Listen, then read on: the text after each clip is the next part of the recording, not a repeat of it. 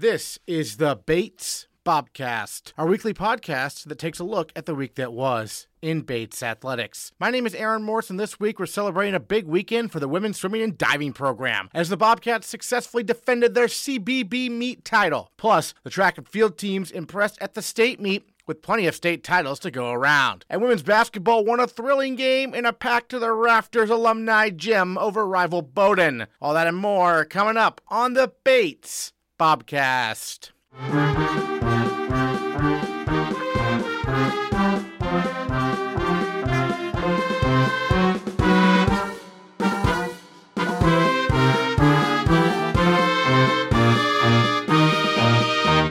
Women's basketball team took on Bowdoin Friday night at a Pack to the Rafters alumni gym. The gym can hold a total of 839 people, and that's how many were on hand on Friday, with a number of fans having to be turned away at the door. In one of the most electrifying atmospheres the school has seen in many a year, the Bobcats prevailed over then number 10 nationally ranked Bowdoin by a final score of 72 to 57. Senior captain Morgan Kennedy scored a game high 19 points in the victory, and she joined us on the live web broadcast after the game. Take us through what a great team win this was because I feel like everyone contributed. What does that say about this team? 7 0 now in NESCAC.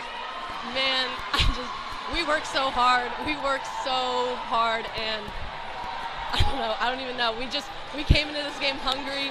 This week this uh past week of practices has been so competitive and man, we're just working and it's just it's paying off and it's great. And you've won six of these seven games by double digits now. I mean, it's been a dominating effort in NESCAC play. What, what does that, I mean, this team, I mean, it seems like everything is clicking. What does that say about your ability to raise your game in conference play almost? Listen, I know you've heard this from everybody who's come on here, but we are never satisfied. Right. And that is something that just pushes us through everything. And we want it, we want it all. And every time we go in that locker room to talk stuff over, it's yes, this was great, but this is what we need to do better. This is the next step. Let's level up our game. And it's just, it's awesome. Well, speaking of that, what's the key to winning uh, senior day tomorrow, right? Colby. same, listen, same mindset. Coming in here, it's awesome to have alumni magic and senior magic. And I've been with Allison and Davina all four years. And uh, like we've had each other's backs this whole way through, pushed each other. Just it's amazing, and we just want to do it for our team and do it for each other. Well, any other thoughts have you about this crowd? How about this crowd tonight, right? it's awesome. I had to tell my parents to get here an hour early just in case. Um, it's I could not ask for a better atmosphere, a better place to play. It's amazing, and I'm so grateful to see all my friendly faces around. Morgan Kennedy, 19 points. That was a game high here tonight. Bobcats win 72-57. They are 7-0 in NESCAC. Thanks so much. Thank you. Although the Bobcats fell by two points the following day to Colby, they are still in first place in the NESCAC thanks to the tiebreaker with Bowdoin, and they sport a 19 3 record overall with two regular season games remaining. If the Bobcats can beat Trinity and Wesleyan on the road this weekend, they are assured the top seed in the upcoming NESCAC tournament. In men's hoops, senior captain Simon McCormick was named the Maine co-player of the week for his performances at Bowdoin and Colby over the weekend. Although the Bobcats dropped both games, McCormick averaged 30 points a contest, including a career high 36 against the Polar Bears. Bates will honor McCormick, Trace Gotham, Devin Harris, and Stephen Ward this Saturday when Bates hosts Wesleyan on Senior Day at 2 p.m. From the hardwood to the pool, it was a terrific weekend for the Bates women's swimming and diving team as the Bobcats successfully defended their CBB title Saturday against Colby and Bowdoin. Junior Sophie Castley was named the NESCAC Women's Swimming and Diving Performer of the Week as she shined in the backstroke. But there were a lot of impressive showings that led Bates to victory. Junior Stephanie Tropper won the 1,000 yard freestyle and then filled in in some races she doesn't only compete in, including the 100 yard freestyle, and scored big points for the Bobcats in those as well. And Stephanie Tropper is our female Bobcat of the week. So yeah, I basically came into school thinking the 100 and 200 like were my best events and I really enjoyed swimming those. And I know in my first week I chatted some with PC being like, "Hey, I just need a lot of yards to be the best swimmer I can be." And I would also like to try out the mile. I've swum it like once in my life and had a really good time and like I wouldn't mind doing it here and there. Not really expecting much of it. Um, and as the season went on my freshman year, I missed a lot of it being out sick. And finally, February came around for NESCACs, and I had just been mostly doing distance yardage and getting ready for it. And I just, that was my event. I swam it. And the mile just kind of stuck after that. After getting my B cut and then qualifying for nationals, it was just kind of like you're not going to get rid of that. Um, and it's been really fun. I really enjoy distance swimming now, and I've really come around to love it. I love the people I swim with, and so that just makes it all worth it. Um, but this weekend it was really nice. I he sent out our event list, and I was kind of shocked. And he said to practice, "Hey, did you see what I put you in for CBBs?" And I was like, "Yeah." Is there any reason? Like, what's going on? This is kind of crazy. No 500. Um, and he was like, "Yeah, we need to switch some things up to like get the best score possible and I think it's good for you to like do another 100 and 200 before NESCACs just for relays and whatnot. And so I was like, hey, like I don't I don't mind taking out the 500. Um, and it just kind of happened and it was really fun. So yeah. Well, you still swam the 1,000 yard freestyle though. Yes, also, I didn't so. get out of that one. so what's that like having like you know three events there, two of which are sprints, but one's the, the more marathon type deal. Um, I really like it. I'd say the thousand is honestly my favorite. Mm. You have more time to settle in than you do in the 500, but it's not quite as long as the mile. And so it's really just that sweet spot that I enjoy and have fun with. Um, but it was really fun to just start the meet with a 50 in the relay and then build it up a little bit more. And then at the end, you're in the last two events, the 1000 and the final relay. And so everybody's just like getting tired, but really excited to just like watch it all go down. And so I just had a blast. I had been sitting around for a while after my first two races. Um, and then it was just time to go. I got in. I didn't really pace that much before. I was just like, I'm going to go have a good thousand. I've already been in the water, been warming up for a while, and just really went for it. So, yeah. Yeah, so you were in that first event of the day, the 200 medley, as part of that B relay that had the top B relay finish uh, in that relay. Until I assume you're freestyle for that, right? Yeah. And that and that's the anchor. Yeah. So what's it like being the anchor of a relay? That, that's pretty exciting, right? Um, it's really fun. I don't typically swim the medley relay. This mm. was pretty new. Um, and I just think it's really fun to finish it strong. It really came down to the last bit for all the teams. I know that PC at the beginning said if it's getting close, like do a fast start, like really push yourself.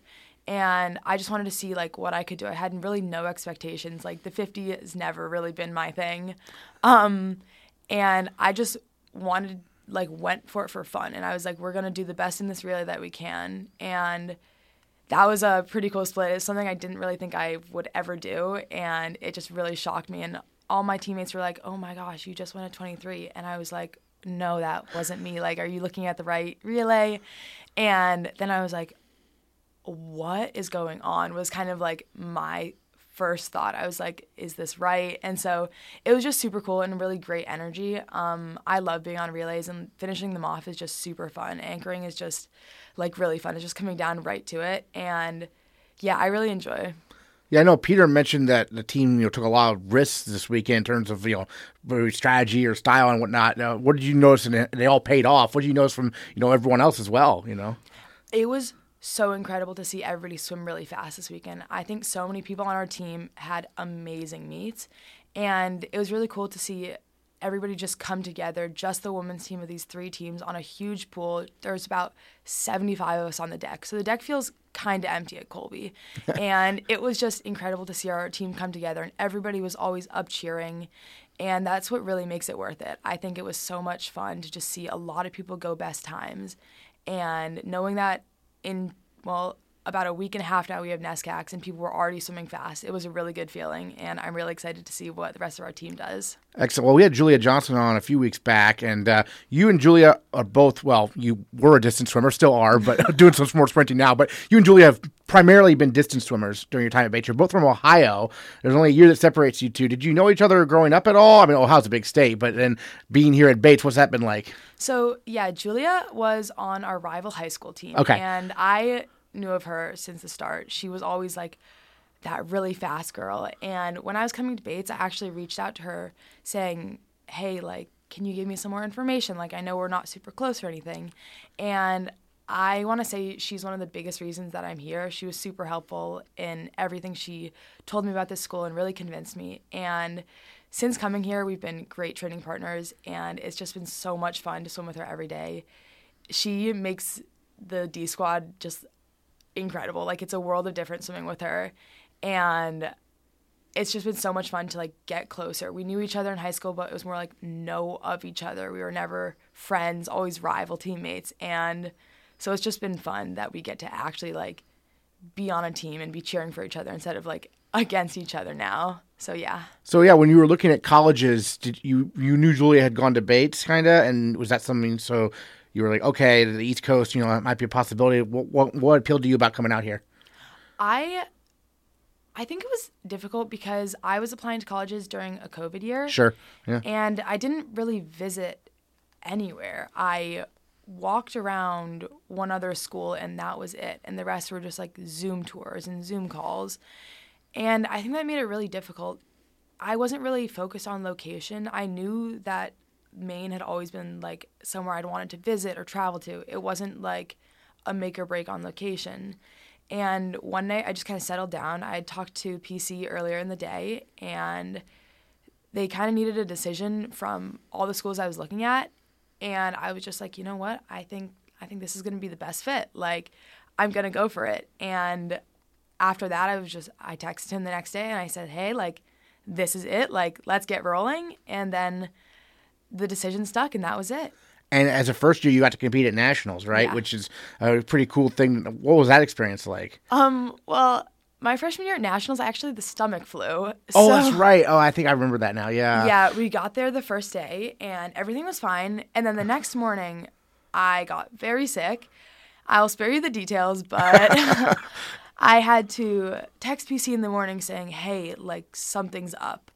And that day, you don't have any events. That's just like the day to settle in and get used to the pool and, you know, just get ready for the meet that's ahead. And I was miserable. I was in bed all day and they just left me there and they were like, get better. Like we hope this resolves soon. Um, and after that first day, I still was not doing too well. So we scratched my first event, which was a 500. Yeah, and I didn't come out to the meet. I was still super sick. And then he was like, "Okay, what do you think you can do? Like, can you do this 200 on the second day?" And I was like, "Yeah, I like it's a 200. I'll survive. Like I'm fine enough. Like I'm better now." Um, and I did it. It wasn't it wasn't pretty. um, but I finished and it was super fun. It was just so much fun to be there. And then on the final day, it was like, okay, you've got the mile. Like you were just so ill in bed and now you have to swim a mile like at your best. What's going to happen? Um, and I think it was just a great atmosphere. It was super cool to qualify individually and just be there with the team. I think we had a lot of great people going that year, and it was so much fun just overall to get that experience. I think I was so, so lucky to have it happen. And yeah, I just felt really lucky and really honored to be there. You say you swam a 200. Was that part of a relay or was that a That was individual? individual, Okay, yeah. gotcha, gotcha. So you've been doing the 200 a few times since Yeah. throughout your t- career, but the 100 was sort of newer for you. Yeah. Gotcha. And then, well, I know it's up to coach, but I mean, what are your thoughts on NESCACs coming up and what you might be able to contribute there, right? Um, so as of right now, he's just sent out some of our relays. oh, yeah. and our individuals we're kind of stuck deciding i'm going to do the 500 the mile and we're kind of stuck on the second day um, whether that'll be a thousand or 200 because at NESCACs you can score in three individuals and then some relays but you can swim as many events as you like they just Okay. have to be exhibition um, and so we've always put me in all the freestyle events just as like warm-ups for the longer things um, and just exhibition those. But this year we're deciding whether to be the 200 or the 1,000. Um, haven't made the decision yet, but we'll see in the coming days. I'm gonna have some more talks with him, but yeah, Gotcha. When it's an exhibition, obviously you can't score points, but can you still get like B cuts and stuff? yeah, you can. Okay, nice, excellent. So there's value in that, Yeah. certainly. Um, so you obviously you swim freestyle. Yeah. Have you ever considered other strokes? Have you ever even tried other strokes? Um, when I was younger, I did a little bit of backstroke and butterfly here and there. They were never pretty. Um, yeah, they're just not my thing. I'll always be a freestyler. We do something called like specialty work in practice, and that's your stroke that's non-freestyle. Like a lot of people who just like swim backstroke, that's like they'll do their 50s backstroke then. Um, and whenever it's written specialty, I look at him, I go, does it have to be stroke? And it's always, yes, do something. and I'll end up doing backstroke there. It's never pretty, um, but my specialty I like to say it's sprinting. I can I do the long things, but my specialty is sprinting. But I never really get away with that, and so I do some backstroke here and there, but that is about it. How did you first get into competitive swimming growing up? Um, when I was little, my mom put me and my brothers in swim lessons. Um, she thought it was a life skill more Right. than anything. She was like, I want you guys to know how to swim. It's really important that no matter where you are, you guys are safe around water, and I want you to be comfortable. And once she did that, we took swim lessons for years. And then eventually she put us on a club team when we were all really little. And that's where we met my coach, who I had from the age of four to 17. He had been my coach for all those years and was a really big reason why I stuck with swimming because he just like would consistently show us the next step and like where I was going to go with that. Um, eventually, my brothers stopped swimming just to play other sports, do other things. Um, but I really stuck with it. I it had been something I had always enjoyed. It never was like a chore to me. It was always my favorite sport I played. Um, and so I think just having a good coach from the start is what like kept me sticking through it all the way. And I met a lot of great people through swimming, and I think that's what was also another big reason why I just like kept going through the years. And then we got to college, obviously new coaching staff now. Mm-hmm. What's what was the transition like for you? Uh, your that first year, and how, how's it been compared to you know growing up? Um, I know that when we get to school, we always have meetings with like our coaches. And one of the big things I said to him, I was like, I want you to be more than a coach. Like, I don't want someone who just like yells at me on the pool deck and is just like, do this set, do that set, do whatever, and then you're done. And like, there's no other relationship between just like, do the set and get out of here. Um, and that was a big thing coming in for me. And I felt that from PC before I had even got here, like on the Zoom calls, on anytime he'd reached out to us, it was always very much just like very outgoing, very just like enthusiastic about everybody swimming.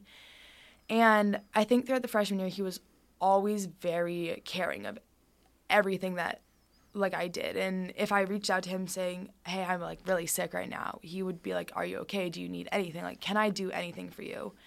And that was just like really showed how you know even if like he can be tough during practice, he can be hard. Like he really does care and wants the best for his team. Um, and I think as the years progressed, now it's just we have a really great relationship and can like laugh at each other and like poke fun at each other. And I'll always go up to him and say, "Is this sprinting? Like, can I sprint today?" And that's like our big joke because I'll never really be a sprinter. Um, but he really cares, and I think he makes it a point to make a relationship with all of his swimmers. And I think it's a really great way, like that really is great for the team dynamic. I think PC just like really lightens the mood. And yeah, I think he just is a good guy who like wants the best for everybody. And I think it's been really awesome to just like develop a relationship through the years. And now we can poke fun at each other and it's not just like I'm not just there for him to be my coach. Like he's a lot more than just your swim coach who yells at you on the deck. Awesome. Well, just any other thoughts you want to share on the CBB meet we haven't got to talk about yet? Obviously, it's another championship for the Bobcats there. I just think it was incredible. It was such good energy, and there was a lot of incredible swims. Like we just saw that Sophie was an NESCAC swimmer Right. of the week, which has been awesome. She just amazes us every single day. Um, and I think there was just a lot of swims that showed how hard we've been working this season. I think it's been a tough season because we've just been working very hard.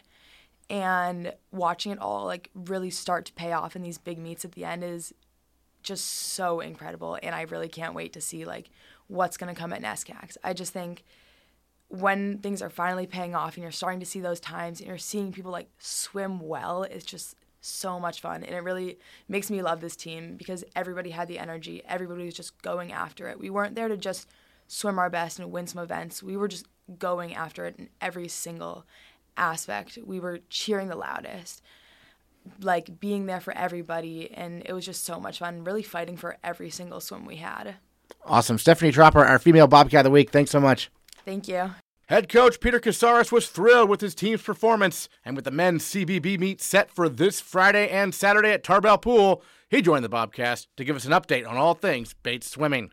You mentioned something about taking risks and it paying off. What do you kind of can you elaborate a little bit of that in terms of what risks the team was able to take and what led them to victory there? Yeah, so we talked a lot about like showing up to a big important meet and um, seeing how it goes and if we're fast or not, or like saying I want this, I'm going to make it happen. And I saw women swimming at that meet um, in charge and on a mission, as opposed to hopeful you know, I feel pretty good, so this could go well. Like that, that is, that's part of the swimming culture. Is like you want to feel good, you want to hit your taper, you want to, you want to have the season give you confidence, so you believe in yourself. But when you're actually going out there and saying, "I've got this," I know I can swim this. Um, you see a little bit of a change in how they take races out, the the chances they take, and like I just saw some women with some sheer determination. Um, and like one of the one of the swims that I think really um, opened my eyes to that was Liana Rossman in the 100 free. I mean, she just took that first heat of the 100 freestylers and was like, I'm out and I'm going for it. And everybody chased me um, and had no, no waiver at the end, just still held on. Um, and I thought to myself when I saw that, man, we're about halfway through the meet and this is what I've been seeing. And it's and it continued on. And I think they inspired each other. Um, they swam aggressively, but not out of control. Um, you can you can be in the best shape of your life and still die in a race if you don't swim it correctly, if you don't if you don't manage it right. And so it's a really fine line between I'm going to go fast, um, but I still have to have something left. I mean, you're diving into a pool, you're not breathing every stroke, like you're underwater and um, and you're trying to grab something that slips through your fingers. So you can you really have to have that flow, have that connection um, and be taking a risk and be aggressive. And that fine line um, is something that if you wait around for it to come, it can. People have swam great in this sport and, and not expected it. Um, and that's dangerous because then they think, okay, maybe that will happen again. Um, the ones that go out and get it, even if it hurts or if it doesn't feel right, are the ones I want to build my team around. And I felt like our women did that this weekend. Sophie Castley was named the NESCAC Women's Swimming Diving Performer of the Week uh, for the second time in her career. Um, obviously, she dominated the backstroke as she normally does. But take us through what um, made the meet so good for her. Uh, Soph um, was abroad for a semester, came back and joined us on our training trip, um, and has been taking the right steps along the way and doing every little thing she possibly can. Um, we had a really good conversation last week, and, and she really, you know, um, expressed to me her desire to to be a tremendous teammate and supportive and to and to have a lot of fun racing besides her teammates and and really going for it and I think she stepped up this weekend um, and thought about what does the team need and, and how can I do this and um, swam her races and you know backstroke in this in this meet this weekend it was hers to lose really like she's that good um, but she didn't take anything for granted and she went out after it and um, she performed well and she posted a, a, top 15 time in the country in the 100 back. Um, and we worked really hard last week in the pool just to make sure that the women were a little tired going into this meet because we didn't want this to be our highlight of the year. We wanted NESCACs to be. So we hit them a little harder than we did previous years, and they responded really well. And Castley won her events, and then she dove in at the end on the two free relay, which really just kind of tipped the scales and popped a 23.8 um, and really kind of helped us get into the lead on that relay. And then the women held on to it the rest of the way after her second leg. Um, and I just thought it was just like, hey, here's somebody that doesn't just do the event that comes easy to her, the backstroke. She's going to go after it um, and and do it in the freestyle too. And as a side note, backstroke does not come easy to her. She works her tail off mm-hmm. for that, but it's her stroke, and people will think like, oh, that's what she's, you know, that's that's her strength, and that's what should happen. Um, but it was really just a, it was a great meet and a, and a, great step in the right direction for her to get us thinking about nationals and, and getting her to that level, to get us thinking about NESCACs and making sure we're in the right position. And you know, she was one of many this weekend that really stepped it up and then had some of that um, national ranking stuff that I think turned some coaches' heads in the NESCAC and said, you know, we're going to vote for her. Stephanie Tropper uh, told me that you kind of surprised her with uh, some of the events she was swimming there, the 100 free, for us being an example of, but she stepped up big too, right? And what can you say about someone who's been mostly a distance swimmer for you, uh, stepping up in the sprints? Well, Trop is um, a distance swimmer with a sprinter's brain. You know, she's been in the corner, like yelling at me. She's a sprinter, half jokingly since day one. um, because she's fast and um, she she's good, and you know she reminds me of you know Mark Gregory, where you can win win the mile, um, set the school record. Um, and you can also be the third fastest split in the 100 free on the team, which is a pure sprint event. Um, and so we we pride ourselves in this program and that type of versatility. You might be um, a thousand miler, and that's what's getting you to nationals, but you're not gonna you're not gonna miss out on the 50, 100, 200 work um, because we might need you on a relay, or in this case, hey, we're moving Grace over to the 500, um, and Tropper, we're gonna move you into the 100. Um, and I had that versatility because the women on this team do believe in being great at more than one thing and um, she's been fast and she's popped times throughout the year that made me go, well, she's going to be on our four free relay. She's going to be on our two free relay.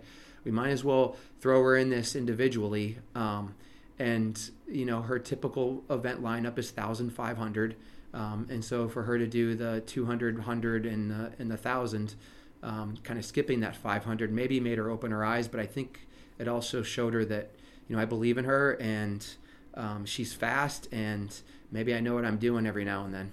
Well, and then Grace Wenger just does everything for you. Um, and continues to do that. I mean, uh, she might be the um, MVP of the team, if not all of Bates Athletics, with what she's able to do. Right? I mean, Grace is um, perfectly named. You know, she is she is Grace in motion in the water, and and she's also just a phenomenal teammate. And so I think anybody that swims in a lane with her gets better um, in practice. I think anybody that swims on a relay with her steps it up a little bit. Um, and I think when she comes to meets, she is so dependable and she's ready to do what it takes. Um, and I can throw her in a 50 or a 500.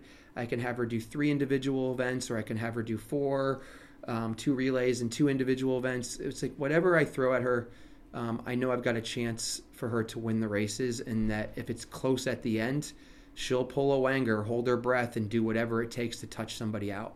And um, I don't think there's any way to measure the impact she's had on this team, um, but I'm seeing it this year, especially in her senior year as the captain and a leader, um, and somebody that is willing to to sprint for us or do an event that takes over five minutes. So if she can win a race that takes 23 seconds and she can win a race that takes five minutes, it just shows that um, she's doing it all. And like if you think about it, uh, it's really hard to train for both of those. Like you're usually doing one or the other. You're in the sprint lanes, always going fast. Talk to Max Corey. Like all he wants to do is 50s. right. 100 is too long, coach. You know, and then you know, and then you talk to people that do the 500. You know, talk to uh, Julia Johnson or Matt Kunkowitz or um, you know Gregory. They want to do yards and yards and yards to make sure that they have the confidence and endurance. Um, and Grace has been um, totally okay staying right in the middle. Like I will train 200, 500, and I will be fast in the 50 and my 100, and I know that. And um, we've uh, we've been really lucky and blessed to have her on the team, and we're going to really enjoy this these next couple weeks with her here. Yeah, so NESCAC coming up for the women later this month. Um, NESCACs are almost more challenging than nationals, it seems like, in terms of getting points and scoring uh, there. Um, what are your thoughts on how the team's lining up for the NESCAC championship? Uh, they look really good. Um, I mean, we're nine days away right now, so yeah. it's it, it, it's amazing to me that it's it's really just that close. Um, NESCACs is hard for us um, in terms of the depth that exists in the conference. You can bring 24 to NESCAC championships, and a lot of the teams um, are bringing 24 women that can score, and we're trying to get all of our women to score. And so when you go and look at our team right now, we're really strong in the dual meet world because they score first through fifth in an event. Mm-hmm. At NESCACs, it's first through 24th. So um, we we are going to have to really see um, our numbers 12 through 24 do something special and be like, um, I might not be Grace, Soph, Trop, like, but I'm going to be scoring points. And if enough of them do that, and we crash into the B and C finals where people don't expect us, then we have a really good overall NESCAC team. If if we are just outside, and last year was was an eye opener for us. We had a lot of 25ths mm. and a lot of 25ths through 30ths, and I and I'm just you know I'm hoping that what we did this year and our change of training and um, some of our um, conversations and goals is like really help everybody understand that there is a spot in that top 24 for me i have to go out and get it. And if we can if we can get those spots we're going to score more points than last year and do better. If we don't hell we've got some really fast people that are going to help propel us onto nationals. But i think the team as a whole is going we want to be a team of the many not of the few. And and that's been the underlining kind of message is if this program is going to take a next step and be top 10 in the country someday, it can't be the top six or seven that do it. It has to be 15 to 18. It's got to be 20 of you doing it. And someday all 24 will score again. I think back in 2015, we had all 24 score and we got second at NESCACs. Right. And, and that is what it takes. It's depth at the NESCAC level, not star power. Um, and that year, I think we only sent four to nationals. Mm. So we've sent 10 to nationals before and finished fifth.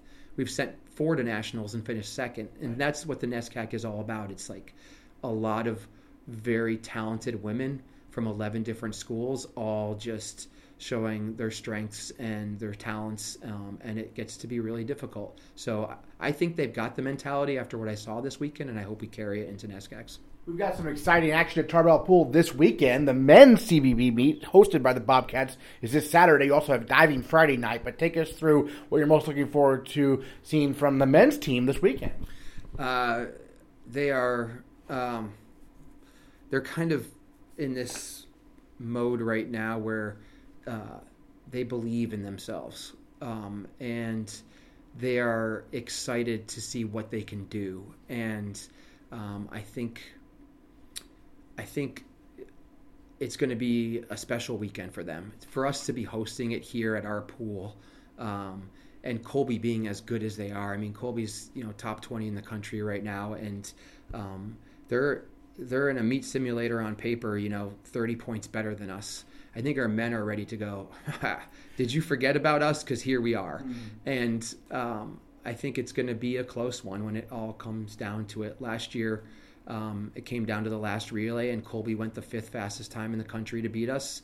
Um, two years prior to that, the meet came down to the last race here at at, at, at Tarbell, and um, our men pulled out the victory on the last race. I, I assume it's going to be very similar again, and um, there's just a lot of talent now up there in Waterville. Um, Brad at Bowdoin's got a lot of um, national level athletes too, and again in a dual meet. You only need a couple to come out victorious. So I think it's just gonna be a dogfight, um, and I'm hoping if a bunch of cats show up, they can they can hunt better than dogs can. You know. Sounds good. Peter Casares, thanks so much for joining the Bobcats. Really appreciate it. You bet, man. Have a great one and come out to the meet on Saturday. On the track, both the men's and women's teams took second in the Maine state meet on Saturday. There were a number of standout performances, with junior Truman Williams winning the state title in the 400 meters, sophomore Ross Tejeda prevailing in the 800 meters, and senior captain James Guiney taking home the top spot in the Peter Duran weight throw. But it was the Al Nicholson shot put that made headlines with first year Matt Charpentier winning the event with a top heave of 51 feet, 8.5 inches, which is 15.76 meters. Good for 10th on the Bates all time performance list and Matt Charpentier is our male Bobcat of the Week. Well, Matt, first of all, I mean, you're a first year here at Bates, and this past weekend, the Maine state meet, you threw the 10th best uh, shot put in indoor men's track and field history here at Bates as a rookie. So, what does that mean to you to get on the top 10 list uh, right away here? It was always my goal, actually, coming in to yeah. get on the top 10 list for indoor, and it was very surreal. Like, it felt great, and it was probably one of my better like technical throws and right when i released it it was effortless and like i knew like right when i uh, landed that yeah it was going to be good so. Yeah. One thing we were talking about off the air is that the shot put in college is about four pounds heavier than the shot put in high school. So yeah. what's that adjustment been like uh, for you from a training perspective? So because of football i didn't have as much training as the other throwers did so i've only had probably about two and a half, three months of training, and they've been training since they got here. So yeah. they have a little bit of an advantage on me. But yeah, the training with a 16 is a lot more difficult than training with a 12. With a 12, you could muscle it a lot more, and you could kind of like, you know, get away with small like technical flaws. But with a 16, you can't do that. So the first month was really me just trying to get used to the heavier implement, being slower, and you know making sure my coordination was good because obviously again different can't be as fast and as powerful. So it just had to focus a lot more on technique. Take us back when you were growing up. I know you're a multi-sport athlete here at Bates, football in the fall. Growing up, I guess, when did you start football? When did you start throwing? Uh, football, I started in third grade, and yeah, I've been doing it since then. And for track, I've only started since freshman year of high school. Okay. Yep. So very, very new for me. So when you came into high school, what made you inspired to start, uh, you know, doing the throws? So when I was in high school, um, I was originally a basketball player, and I tried out for basketball, but uh, I didn't really like the coaches, and it didn't really go how I wanted it to.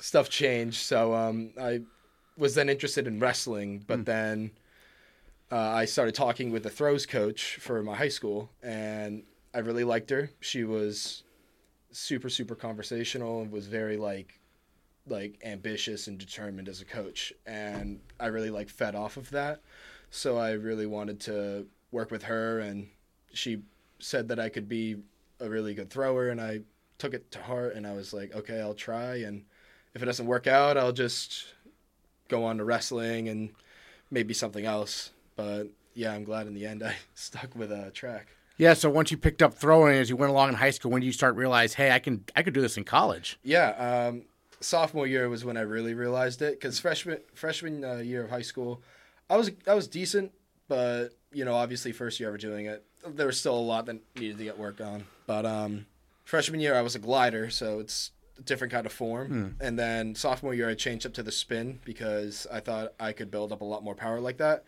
So then sophomore year for outdoor, I did the spin for a year and I threw 52 feet 8 inches, which was a 10 foot um, best compared to freshman year. Nice. Yeah, so it, yeah, I then started getting some attention from schools like UMaine and others, and, and Bates, obviously. After sophomore year is really when recruiting kicked up, and I was like, wow, I didn't think, like, I thought it was okay, but I was like, wow, I didn't really think I was that good to go off and compete in college. So it was very eye opening in the end of sophomore year.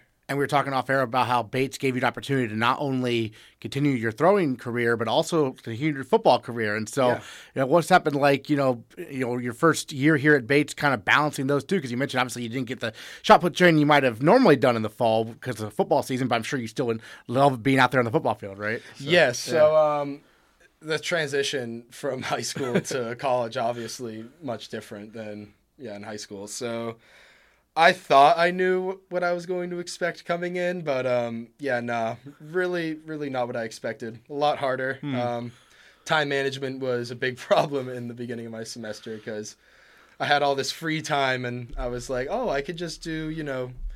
I, I could like just take some time off and like hang out with some friends or other things like that. And then I was like, oh, well, now I got practice, and that's three and a half hours long, and and then um, yeah, and then usually do some throwing after that as well, just by myself. And I was like, yeah, can't continue doing that. so yeah, transitioning from high school to college was pretty big and was something I did not expect. And now your shot put each and every week has gone farther and farther. Um, yeah, it's must be nice to see that progress each week, right? It it is very nice, Yeah. yes. But the past two meets, I've had two fouls that would have gotten me over 16 meters, which would probably qualify me for nationals. Oh wow! So it's been a little annoying. Close. Yeah, yeah, yeah, yeah. Close. It's very close. It's Right. a little annoying Yeah. after every meet where I have like a really big throw and then I foul and I'm like, oh shucks. Right, right. Come on. Um, so yeah, me and my coach are really trying to work on me keeping that that big throw so then I can uh, hopefully go to nationals because that was my goal coming in Sure. to college was to go to nationals for my first year. Yeah. For indoor and outdoor. Absolutely. Uh, well, Danny Colleen obviously is our throws coach. What's it like working with him? Oh, I've actually worked with him since sophomore year of high school. Oh, no kidding. Not- okay. not- yep. Um, I would do some private coaching with Yeah. him. Yeah. Yeah. And I've I've always loved the guy. He's a great guy, really good coach, and I like how he's brutally honest. You know, because I don't like coaches that are like, oh yeah, it looks good. If if I screw up on something, he's like, yeah, Matt, you screwed up. You got to fix it up. And I'm like, okay, coach. All right, thank you. Now, um, in terms of the legacy of throwers here at Bates, how familiar are you with it? Have you heard from any of the alums yet? Oh yes, Yeah. I'm very familiar with it. So, if I'm not mistaken, Ira was recently on the podcast. Sure, yep, yes. yep. So I talked with him a fair amount because obviously his son came in Sure. was a great thrower and was Yep. a shot putter, and I talked to him sometimes. Uh, about his son's reaction to my throws and stuff, and he's like, "Oh no, like I'm not gonna have my place for much longer." and I'm like, "Yeah, I'm coming after your son." But um, I also talked to uh, Nick and Adire, which are yeah. very recent throwers Sure. from 2016 Yep. All of them um, very very supportive great guys all guys that like i can like identify with because like we've we we both or all of us share like the same goal which was you know obviously etch our name to the record books and continue on the throwing legacy that we've had since 1935 Sure. And yeah um it, it, can be a lot you know to process. Like wow i'm a freshman and like all these alumni are talking to me and they have a lot of faith in me and stuff like that.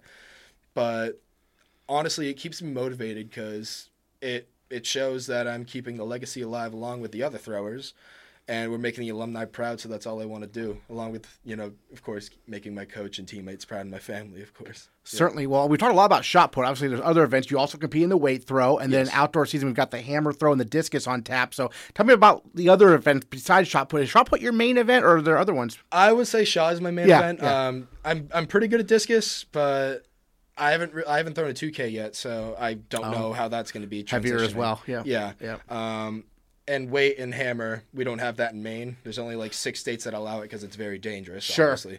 So this year is um, it, it's been very very hard because you know weight throw is very physically draining and you have to do a whole different kind of technique with it and you know trying to pick that up in one year and especially in the short amount of time that I've had to train is very hard Yeah. so it's been a li- it- it's been on and off like the past 2 weeks I haven't really been on top of it because the first 3 meets I had I PR'd in the weight but yeah since then it hasn't been fantastic but it hasn't been terrible So, you're a true rookie in the weight. Like, Yes. this is brand Oh, new yeah, for you. No, I, I Yeah. am as rookie as it gets. yes. So, you pick up that weight for the first time here at Bates. What are you thinking? Like, what do you got to do? I'm just hoping that I can keep up with my team. Yeah. That's what I'm thinking because we have two 17 meter throwers. Sure. We have Dylan, who's a freshman who's throwing at 50 feet right now, which is very impressive. And I'm like, and I'm right there, like right beneath him. And I'm like, oh, like this feels terrible. Like I want to be with them in the competition. Excellent. Then, I'm um, just kind of like the throws group as a whole. Was what's the dynamic like? You know, with James being one of the with one of the captains, and uh, you've got Jacob in there as well, and you mentioned Dylan, another first year. What's what's the group like?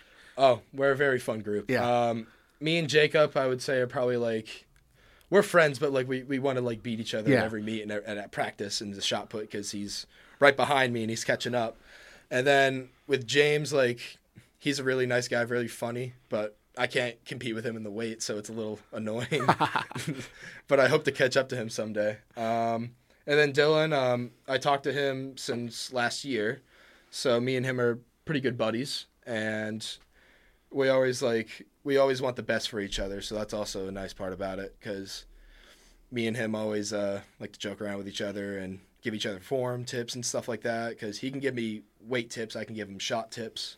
So it, it works very good in the end. Yeah. Great. What's it like having other football players on the track and field team too? Like Seneca Moore, we already saw him uh, break a program record Yeah. here, so that's got to be pretty cool to see. No, it's absolutely insane. Yeah.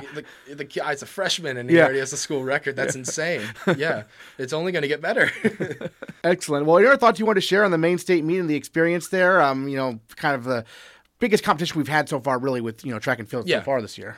So this is the second time I've been there. I didn't compete the first time I went, which was last year. Oh, I you just went- came to watch, obviously. Yeah. And it was it was a very hype crowd. It was at Bates, and I really I, like my favorite part about it was the um was like they turned the lights off and they have the relay Blackout the relay. blackout relay. Yeah. that one all was so incredibly hype this year. On the throw side, we were supposed to sweep most of the events. Mm-hmm. So we were supposed to. I think we racked up 56 points for our team Yeah. which is a lot, yeah, for just two events.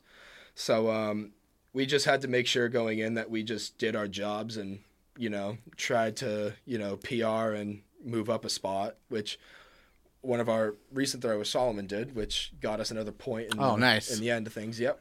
And um, yeah, it was hands down. Well, so far the best experience I've had. Yeah. Awesome. So, are you competing at the Valentine Invitational on Saturday or Uh, no? no, the throwers don't do that. We go to Lynn Ruddy. You go to Lynn Ruddy. oh, Okay, Yep. gotcha. So, um, another chance for another PR, I suppose. Right? Yeah, and since I'm familiar with that circle because of high school, I hope I can hit my 60 meters there and get a ticket to nationals. That's my goal. Is that where you threw a lot in high school? Then. I threw there a fair amount. Um, Yeah. USM was the place I threw in the most. Oh, so this past weekend was just like Yeah, so it was just like you know high school. Yeah, yeah, you've just seen following it high school. before. Yeah. Excellent.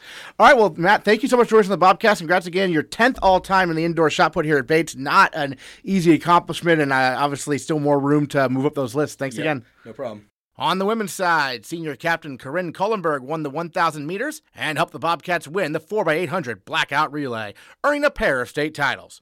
Her time of 3 minutes, 7.26 seconds in the 1K was also a personal record.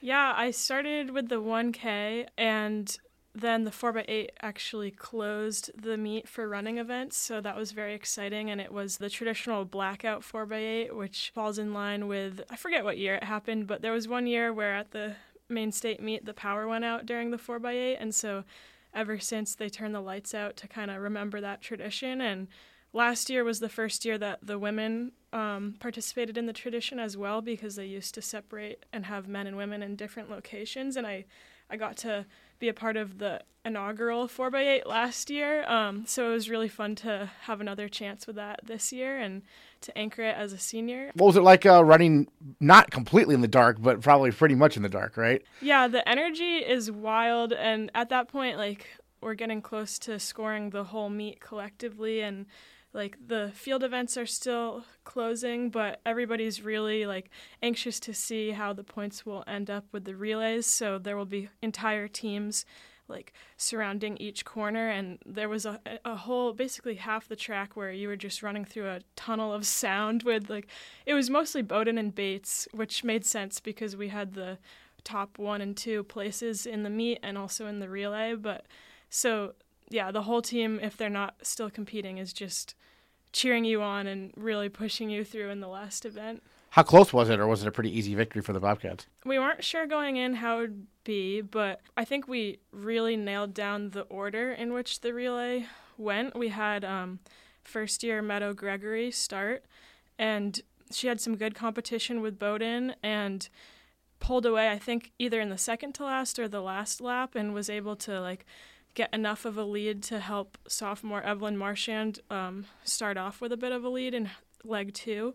And then she handed off to sophomore Elizabeth Holcomb. And each leg, the gap widened a little bit more, which was exciting because, you know, when you're not the first leg, you're just waiting on the side, seeing what kind of race you're going to have. And by the time Elizabeth had the baton, like, there was a wide enough gap where I I knew we would we had a good chance of winning, but obviously you don't want to get too comfortable, especially like you never know who's going to be in the anchor leg. So yeah, when I when I got the baton, we were already in the lead, and I think from what teammates said, the gap just widened from there. Um, yeah, I think we finished with maybe a 17 second lead, is what I heard. Yeah. That's quite a bit in track and field. Yeah, especially when it's only a 200 meter track. But right. yeah, Well, tell us, take us through your individual race. You won the 1,000 meters. Um, was that a close one, or were you able to pull away in that? Um, yeah, I followed I followed my race plan that I had discussed with Coach Feldman pretty pretty much to a T. Where um, I had the top seed going in, but he didn't want me to take it out. He wanted someone else to do that legwork for me if possible. So he just said like, let one or two people take it out, and if it's too slow in the first 200 or 400 meters, take it. But if not, just sit on them and wait for the right time to make your move. And like with it being the state meet and kind of a more local crowd, like we really were trying to go for place. Um, which, if you're lucky, going for place will also bring you to a good time too. So I did just that. I sat on, I think it was a Colby girl who took the lead, and I waited, and I think I passed her going into two laps to go. And then again, just had the gap form. Um, yeah, I think it was a three second lead in that race. Excellent. Then does being from Maine kind of enhance the Maine State meet for you personally in terms of importance? Yeah, it definitely like Maine State meet in high school definitely has a much stronger meaning behind it. Sure. Um, but still, like, there's so many people from Maine who end up going to school in Maine for college as well. And so I always see friends I knew from high school at meets like this. And so it still has that emphasis on community. Um, and it's fun to bring in teammates from other states and show them like this is this is why we chose to stay in Maine. Like it's a pretty great community. Great. And as a senior captain, kind of take us through um, maybe some other uh, races that really stood out on the women's side to you personally, just you know being a fan, a teammate, watching everything, right? Yeah, definitely.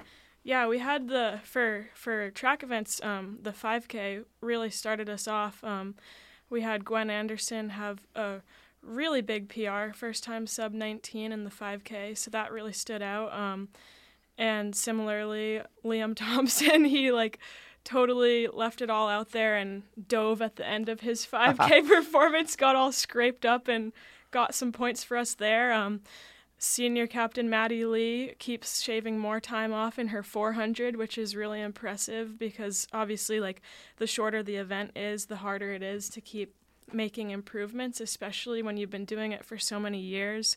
Um, we also had Kylie Masanti, who's new to track. Um, she coach joked that we kind of stole her from soccer, but she'll be back for soccer too. But yeah, she had her debut in the 600, which was very impressive. Um, yeah, we also had like going into this meet. If you hadn't um, if you hadn't run your event before, you had to be entered with no time. So there, it was harder, like with the seeds, to make sure you were placed in a heat that would maximize your ability to have competition. So like, it was um, in the 800, I believe, where we had Ross win from the slow heat, which was also very impressive. Oh, interesting. Like, okay, yeah. Because obviously less competition, you're out there on your own, but yeah, also James Guiney, like continuing to have very impressive throws in weight throw. So yeah, we had a lot of very standout performances, which is always exciting, especially like emphasizing the local schools and teams to still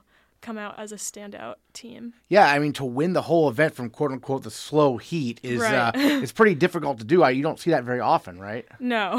Yeah. yeah, yeah. and and so take us through that from people who don't realize like why is it important to have people with similar speeds to you in your heat to perform your best?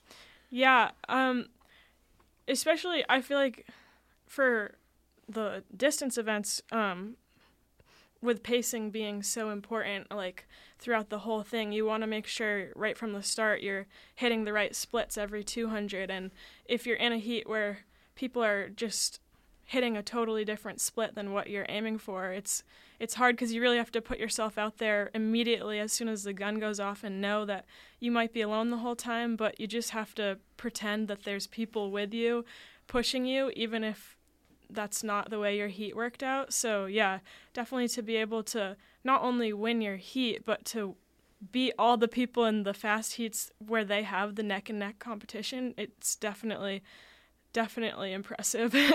Excellent. Now this weekend you're competing at the Valentine Invitational down at Boston University, a very very fast track, maybe the fastest track in the country, perhaps. Um, you're running the 3K though this time, right? Take us through the strategy behind you know changing up events for this weekend. Yeah, I'll be in the 3K on Friday. Um, they split up the meet, so women are on Friday, men are on Saturday.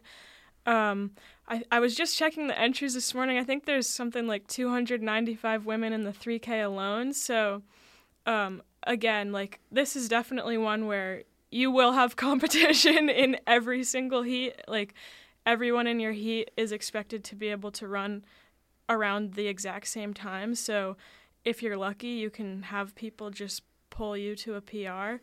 And yeah, the 3K definitely a little longer of an event, so um, it's it's definitely more important to make sure that you're in it mentally. Um, with the shorter events, you can kind of just let your mind go blank and just try to be fast every time. But with the, something like the 3K, you just have to really tell yourself to keep pushing when it's getting really hard. And yeah, I, for a while, I've, as I'm sure with many other people, I've struggled with the middle laps because at the beginning and end, you have so much adrenaline, but in the middle, things get really tough. So, yeah, I think when I ran the 3K um, at our home meet a few weeks ago, I think something that helped was just um, almost pretending it was like a workout. I had a bunch of my teammates in the race too, and the way we run our workouts, we like we go in this line. We call it the choo-choo train, and we take turns who's leading, and you know that if you don't hit the paces, your teammates behind you are gonna have their workout compromised. So like sometimes that can help in a race setting to just imagine that if I if I don't hit my pace, my teammates are gonna be compromised. So even though I won't have teammates in that event this weekend, I'm still gonna imagine them there with me throughout the race. Excellent. And then um, your mom's a track coach, right? Yeah. So what was it like growing up to have a mom who's a coach and then you getting into that sport yourself? It's helped me so much with my mindset. One of the things I admire most about my mom's coaching style is her emphasis on the mental aspect because like when it comes to race day, even it doesn't matter how fit you are, if you don't have that mental piece, like you're not going to be able to perform at your best. And something she would always do is she'd have all these books and articles and have different excerpts that she would read before each meet and they'd be like tailored to what we needed to do on that day and she'd read them on the bus um, most of the time like right before we got to the competition.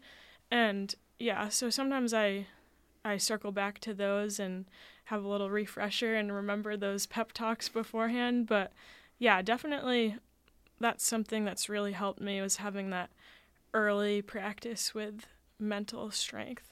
Terrific. What other thoughts you wanted to share on the Maine state meet we haven't got to talk about yet? Yeah, just like great energy. I feel like our team has really bonded a lot in the past few weeks. Um, I'm excited to see how the rest of the season goes and also excited for how the outdoor season will go. Yeah. All right, Kahryn Cullenberg, two state titles there on Saturday in the 4x800 blackout relay and the 1,000 meters as well. Thanks so much for joining us on the Bobcast. Really appreciate it. Thank you so much. The squash teams had their senior day last Wednesday, and while the women's team lost a 5 4 heartbreaker to Bowdoin, senior captain Andy Martagon won her match at the top of the lineup and has been on a roll, having won five straight. The number 7 seed Bobcats take on number 2 seed Tufts in the NESCAC Championships this Saturday at Amherst.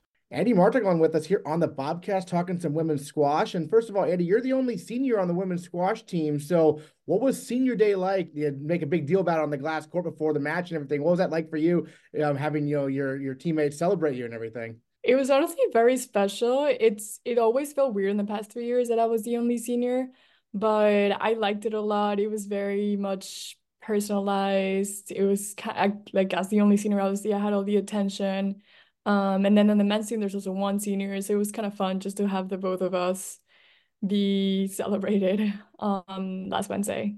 And then for your, yourself personally, you've won five straight matches individually. So what's really been clicking for you there at the top of the lineup recently? Um, I think at this point, um, I've acquired a lot of experience. So I think that's helped me a lot throughout the past couple years.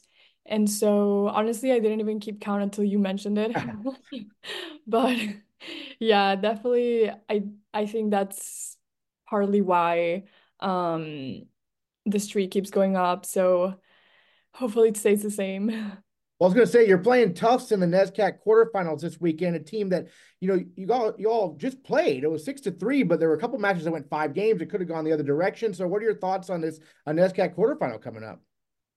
I'm excited to play them again because obviously the results that we got, even though we lost, um, were super, super great because they're this number two seed in the NESCAC. And so I thought everyone pushed really hard in the team. And so now that we play them in kind of a more formal setting, that it's um NESCAC cha- championships, I think I'm confident it's gonna go really well. It's gonna be fun for for the whole team.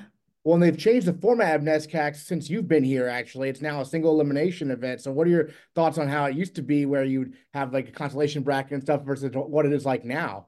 I personally think that's how it should be because uh-huh. there's no point of playing for position number five, position number six. That's to me, that's nonsense. Either you're top two, top three, or nothing. Like it, it doesn't really count. So I like that. It it puts more pressure on us. So I think it's a great thing. Excellent. Do you think you'll be playing the same opponent, or do you think Tufts might mix up their lineup?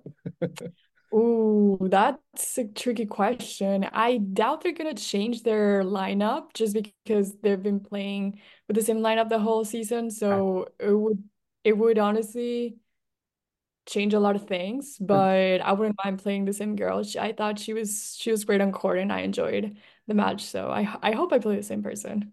Bill, what's the key to victory in that matchup? I mean, does it does it change based on who you're playing, kind of? Yeah, I think um this is this would be the third time I play her.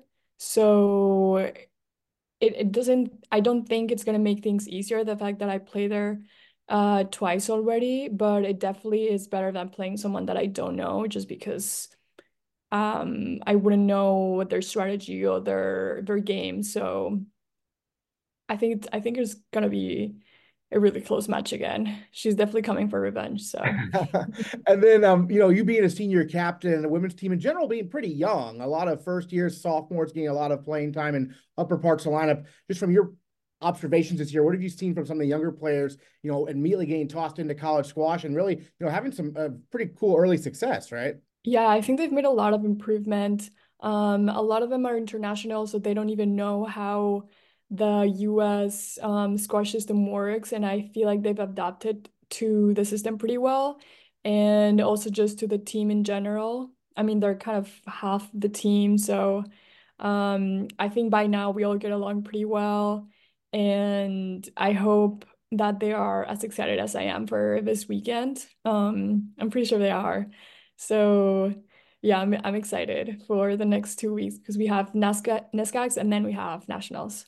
So Right. Yeah, I know the team last year finished pretty strong at team nationals. I mean, I know you obviously want to go to a little bit higher flight this year. You're right there at kind of 19th, right? So what do you have to do to maybe get to a slightly higher flight this season? Or where, where are you looking at right now, I guess? Well, yeah, so as you said, last year we were in the last flight, in the bottom flight, I think. So hopefully if we are in the top 15 or 20, we will play a flight up.